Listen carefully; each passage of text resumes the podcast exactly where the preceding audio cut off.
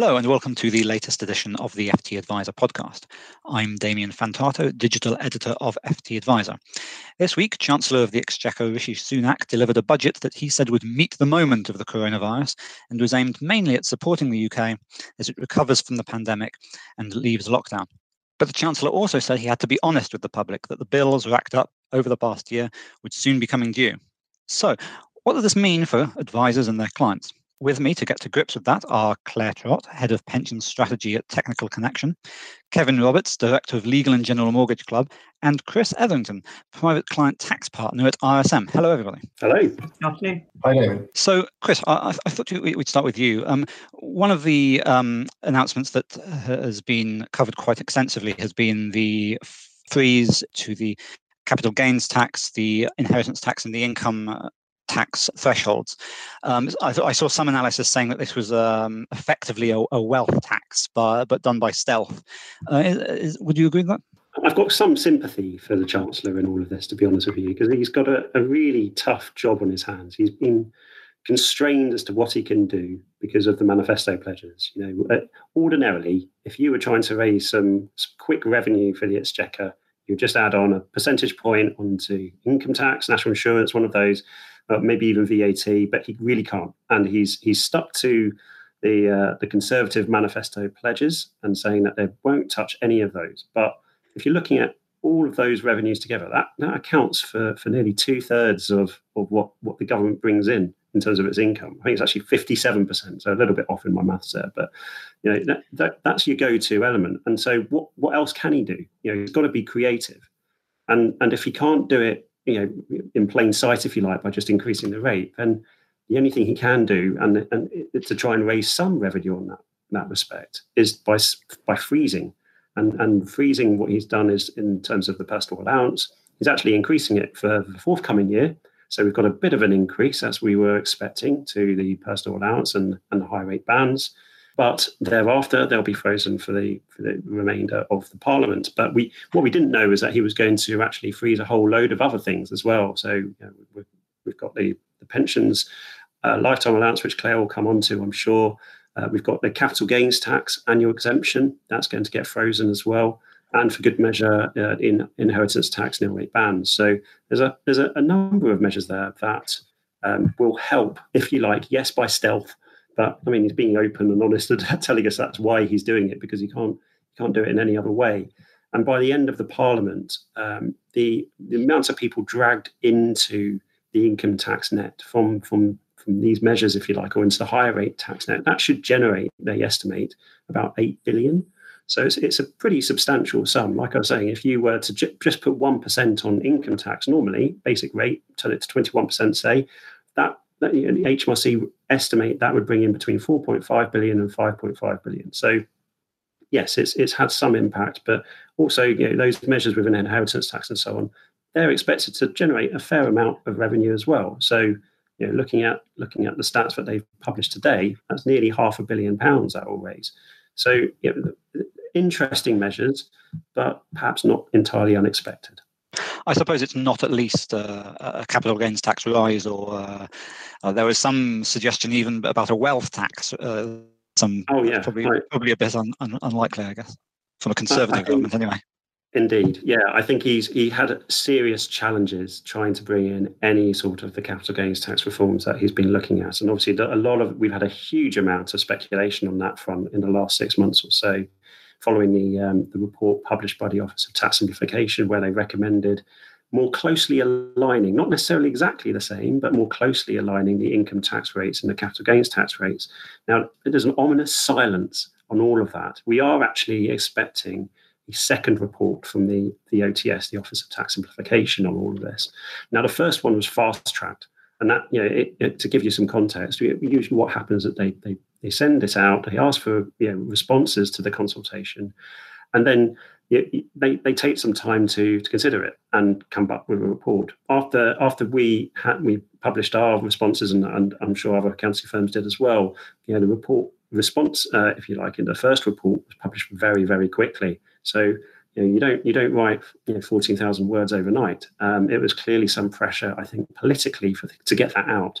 And then he's been using the media as you know, it's almost commonplace now to use the media to um, to trail, if you like, and, and focus group whether these policies are going to stand up to scrutiny both within his own party and, and the wider public.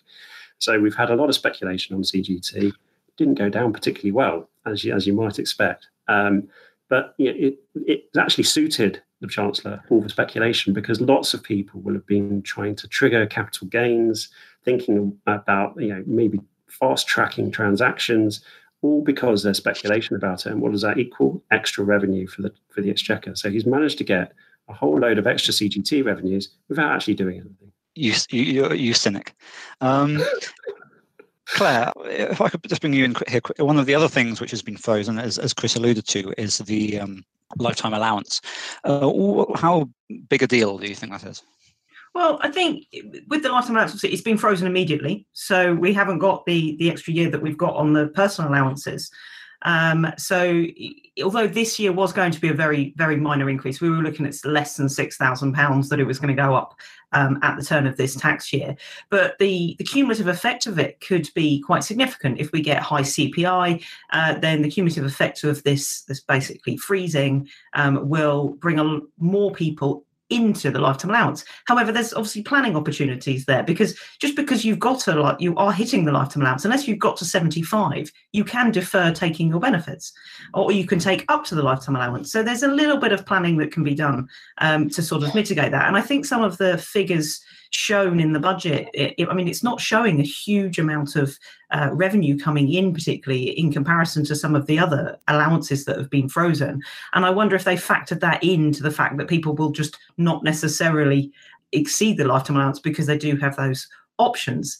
However, there are people who don't really have that choice. Um, so those people who are having to retire, you know, that can't continue working, or who are in a defined benefit scheme. And my my thoughts go back to the NHS again. The the NHS doctors who've worked so hard and who have built up extra pensions due to working all these extra hours, then if they're coming up to retirement, it's a kind of all or nothing for them um, and they may just well tip into the lifetime allowance and they that they may not have done before. So it, it's a again it's it's an unfair allowance if you compare DB and DC, um, and, and, that can be uh, something that they can't manage. Whereas what people sometimes call fat cats, which I don't think you know you really are, even if you get to a level of that level of pension in a DC, uh, pot. It's not going to buy you huge amounts uh, in retirement, um, which is what what the references were back at A Day. But it's you know you just don't have that flexibility um, that uh, that you necessarily would. So I think I think it's, it's a it's a real shame. Um, it's a real shame that it's been brought in mainly because I don't think it's going to bring the revenue that they might have hoped. Um, what I'd love to have seen, I have to say, is at least if they were going to keep it at a certain level, round it up to a sensible number because the figure's just really painful to use. I suppose, uh, similar to uh, in other areas, we constantly get rumours in the lead up to budgets about pension tax relief and how that might be changed or reformed or um, what have you. And is do you uh, think it's a good thing that, that they're not sort of um, doing anything for the moment, or do you want them? Might they just get it over and done with? Oh, I think it's something that's very difficult to do in a budget in all honesty. There's so many moving parts to pensions tax relief. Uh, you start capping it, saying you can't get higher rate, then you get issues with uh, company contributions, for example, because you would have to try and um, tax those. So people who are getting company contributions um, are, are, not benefiting and not changing their contracts. So I think it'd be something really, really difficult to do in a budget.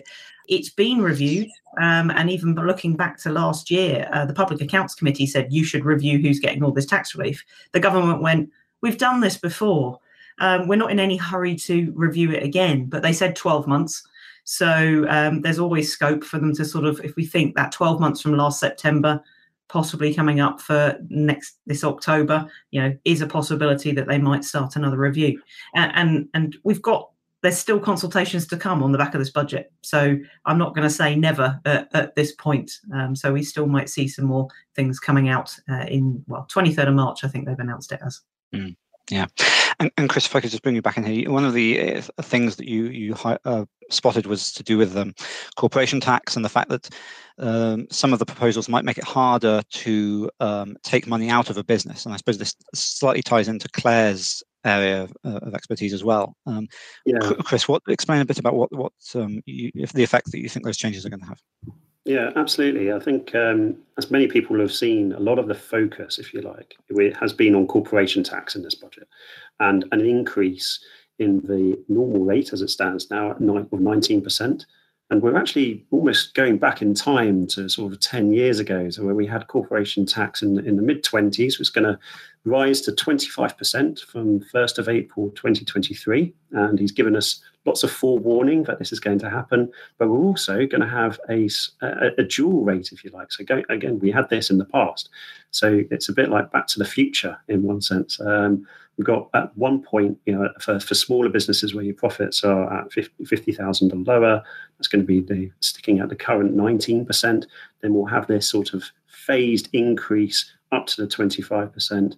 And um, large corporates, effectively, who are being profitable, will be paying a lot more corporation tax. Now, what does that mean for individuals? Well, ordinarily, an individual who owns their own business has probably been thinking, well, dividends are the best route for taking money out of my business, other than pension contributions. Claire will correct me on that, of course, because the pensions are much more tax effective. But you know, if you want cash into your own hands immediately, then um, well, dividends has been the tried and trusted route. And you know, the, the thing to take into account there is that if you own your own business, you can't just look at the personal income tax rates. You've got to take into account the corporation tax rates as well. It's your business at the end of the day. Look at the whole thing in the round. And with dividends, you don't get a deduction from corporation tax. So you know, the, the fact that it's gone up uh, or will be going up to such a, a substantial extent will have a material impact on deciding which route to go down. Does it actually make it as tax effective as it was for, for, paying yourself a dividend? Actually, I think the if you if you toss it all up in the round, I suspect you're much closer now between um, employee, it, it, just a normal employed salary uh, or bonus versus a dividend. Uh, and then we're looking at different routes, so maybe pensions, for example. Um, if people have made like uh, loans to their own businesses and you've got large directors' loan accounts, actually paying paying yourself some interest might be the best route overall if you wanted to cash into your own hands. So yeah, some probably not necessarily uh, it being in the forefront of the Chancellor when he's introduced this sort of measure, but it will have a, a significant impact for business owners going forward. Claire, do you think this is going to make um, the pension route more uh, attractive? Yeah, well, I think uh, if you look at all the figures, the pension route wins at the moment. But uh, as someone said to me, you can't buy groceries with a pension until you're 55. So that does cause a bit of a problem um, because with the pension side, yes, it's an allowable business expense. So it reduces your corporation tax, but you also are not paying any national insurance, either personal or employer. So that's another 15% plus plus that you could be saving. So um, I think it's already been a driver, but we would always go second choice dividends. Um, and I, as, as Chris said, I just don't think that that's going to be as clear cut. Uh, when you're trying to do it. But I think it's a balancing act. And we always say that it's taking things out using the different means in the right proportions to the best thing for, for your business. Um, and I think that's just going to make it a lot harder with this sliding scale. Um, which scale can I get myself into by doing what? Um, and what are the on- ongoing implications of that for other things? Um, so it, it's something that's going to take a lot of brain power um, that hopefully I won't be involved in uh, going forward. that's probably my problem more than Claire's, I suspect. Um, I, I, think the other thing to, to raise, it's not just business owners necessarily. A lot of people have been wrapping their investments into companies. So we've got you know, um, you know, lots of property investment companies because buy-to-let landlords have been attacked over the years. Suddenly, those are all going to be potentially a lot less efficient unless they're quite small portfolios. Um, you've got people who are putting their whole share portfolios in there as well. So, what's the impact going to be on those sorts of structures going forward as well? Speaking of things which have been frozen, we'll just bring Kevin in um, here. Um, I suppose the stamp duty holiday we thought was going to um, disappear at the end of the month. Now it's remaining in, in, in, place, at least for the time being anyway. Is, is this anything other than just kicking the can down the road from, from the Chancellor? Well, he's, he's done it in two parts, hasn't he? So he's, he's given us three months extension. Um, but he's also given us a little bit of a taper. So mm. for, for the month of September, isn't it? You, have got um, uh, 250 instead of the 500 um, allowable limit so so that's good. I, I think the, problems we were seeing in the market with demand and trying to get a removal van in, in, in March, uh, getting conveyances, etc., was that there was an awful lot of people who started with good intent, even December last year, may have missed out on this. And I think the Chancellor's done some good things there in trying to protect those and having that three month window with that, that small taper. Um, I think we should should be applauded. I would just caution any headlines about people wanting to start that journey today. Um, you know, Rightmove have said uh, it's 18 weeks um, uh, to to get to, to the end of the process. Our research was 17 weeks. I know a company called Kudu came out and said 96 days uh, over the last couple of days, but that, that was more for a mortgage offer. So yeah, I, hopefully it's not suddenly going to get another stampede of people hoping to, to hit the deadline because we, have to bear that in mind. All those people with uh, good intent who started the journey, it's it's, it's great news, and, and it's great news for the mortgage industry as well. It, it means no immediate cliff edge, uh, and we can carry on, and, hopefully, you know, the, the, housing and mortgage economy can continue to drive the broader economy, which I think it's been successful at, which is good news. Mm, I suppose you do run the risk slightly of just pushing I know it's a taper this on this particular occasion, but you run the risk of sort of pushing the pushing it just further and further away. So you keep end up you you keep end up having a, a cliff edge that you never really end up facing. Yeah, I think um, hopefully if we trail the headlines right and mortgage advisors etc.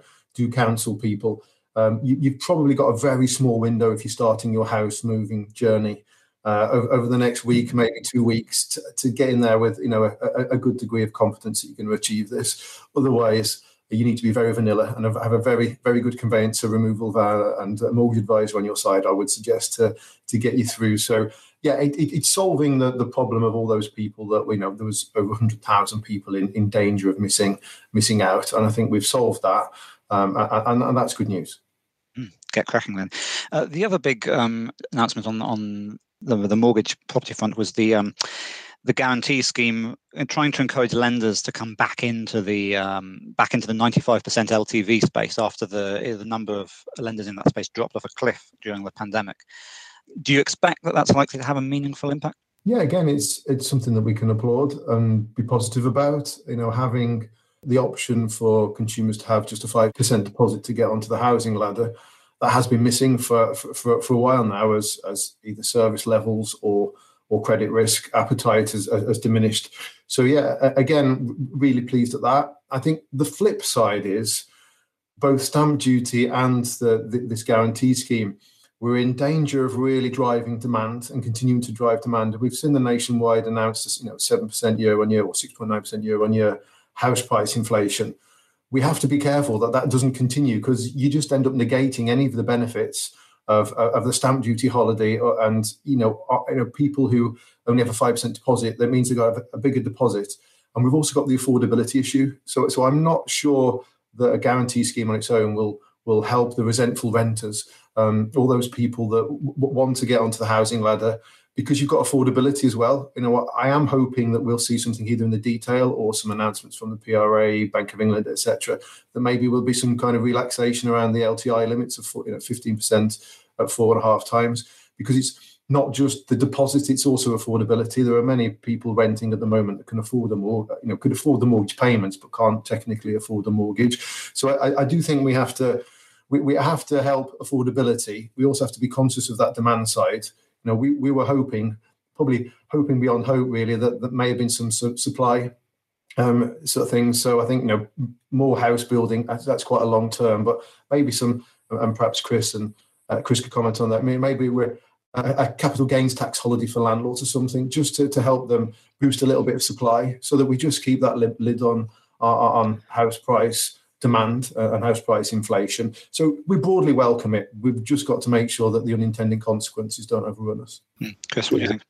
I, I, suspect that any giveaways for buy-to-let landlords is quite far off on the agenda at the moment. But I take the point in terms of absolutely there is a problem with supply in the market.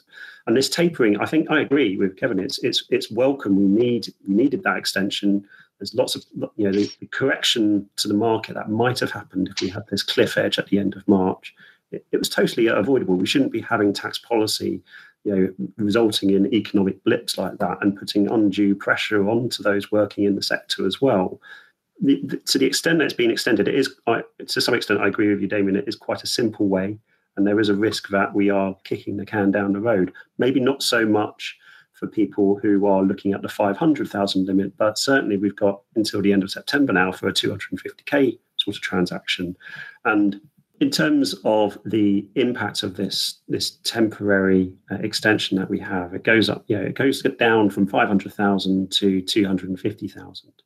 And I think one of the strange impacts. So it's not absolutely clear why they've gone down that route as a means of tapering it. Um, but but clearly we've got different levels of average house prices in, in the different regions. So we're seeing people potentially downsizing, looking at uh, getting out of the big city, out of the big smoke, and maybe from the southeast into the regions. You know, could we see more of that happening? That might free up a bit more supply.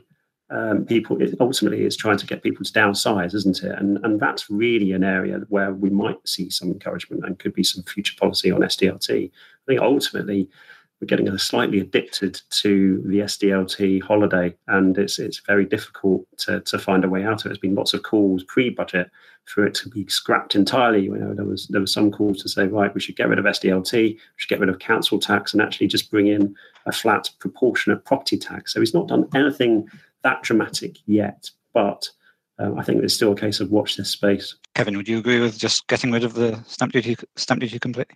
I, I, think some reform is is long overdue. Um, I'm not the tax expert, but you know, I, I, I agree with Chris. You know, um, having the the council tax and the stamp duty tax, I don't think they drive the, the efficiency or the the necessarily dynamics into the market that, that we intend. So I, I think reform would be um, a good thing.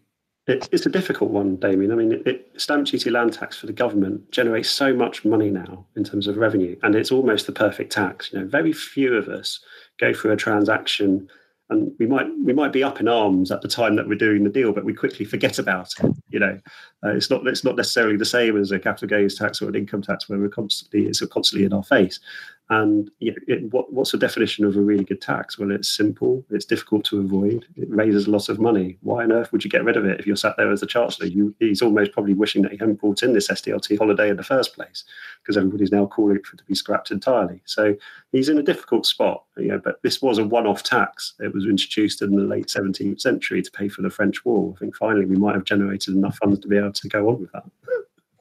I think what one of the benefits it's doing is that last time buyer. So we, we see an awful lot of underused housing in, in this country because people uh, whose kids have fled, you know, flown the nest, maybe stuck in four or five bed properties, etc., don't want to move. You know, and sometimes stamp duty is one of the barriers about you know downsizing, etc. So hopefully that will see some stimulus and it will start freeing up much more of the, the housing stock and make it a lot more fluid. So that, that's a good news from that perspective. Also, another reason why we, we need to reform and, and, and, try and really think through what, what's best for the housing market.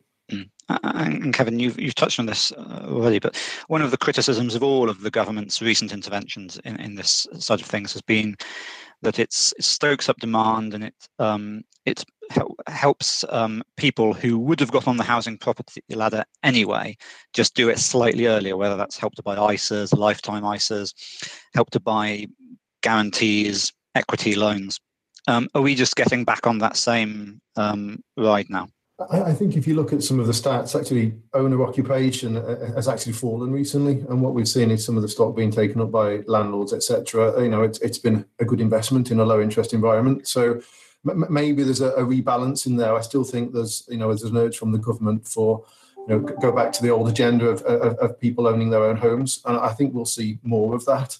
And that's why we have to watch this demand equation, don't we? At the moment, we're just stoking up demand at some point we, we do need to see some supply active supply measures and activity so that we, we get that balance and we don't we don't negate all the benefits and, and house price rises mean that you know your stamp duty relief is no longer worthwhile anyway, I'm sure there's going to be plenty more to unpack from this in the coming uh, days and weeks.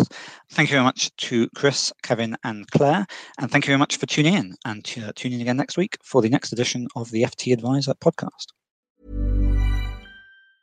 Support for this podcast and the following message come from Corient. Corient provides wealth management services centered around you. As one of the largest integrated fee only registered investment advisors in the U.S., Corient has experienced teams who can craft custom solutions designed to help you reach your financial goals, no matter how complex. Real wealth requires real solutions. Connect with a wealth advisor today at Corient.com. That's Corient.com. Hey, it's Paige DeSorbo from Giggly Squad. High quality fashion without the price tag? Say hello to Quince. I'm snagging high end essentials like cozy cashmere sweaters, sleek leather jackets, fine jewelry, and so much more. With Quince being 50 to 80% less than similar brands.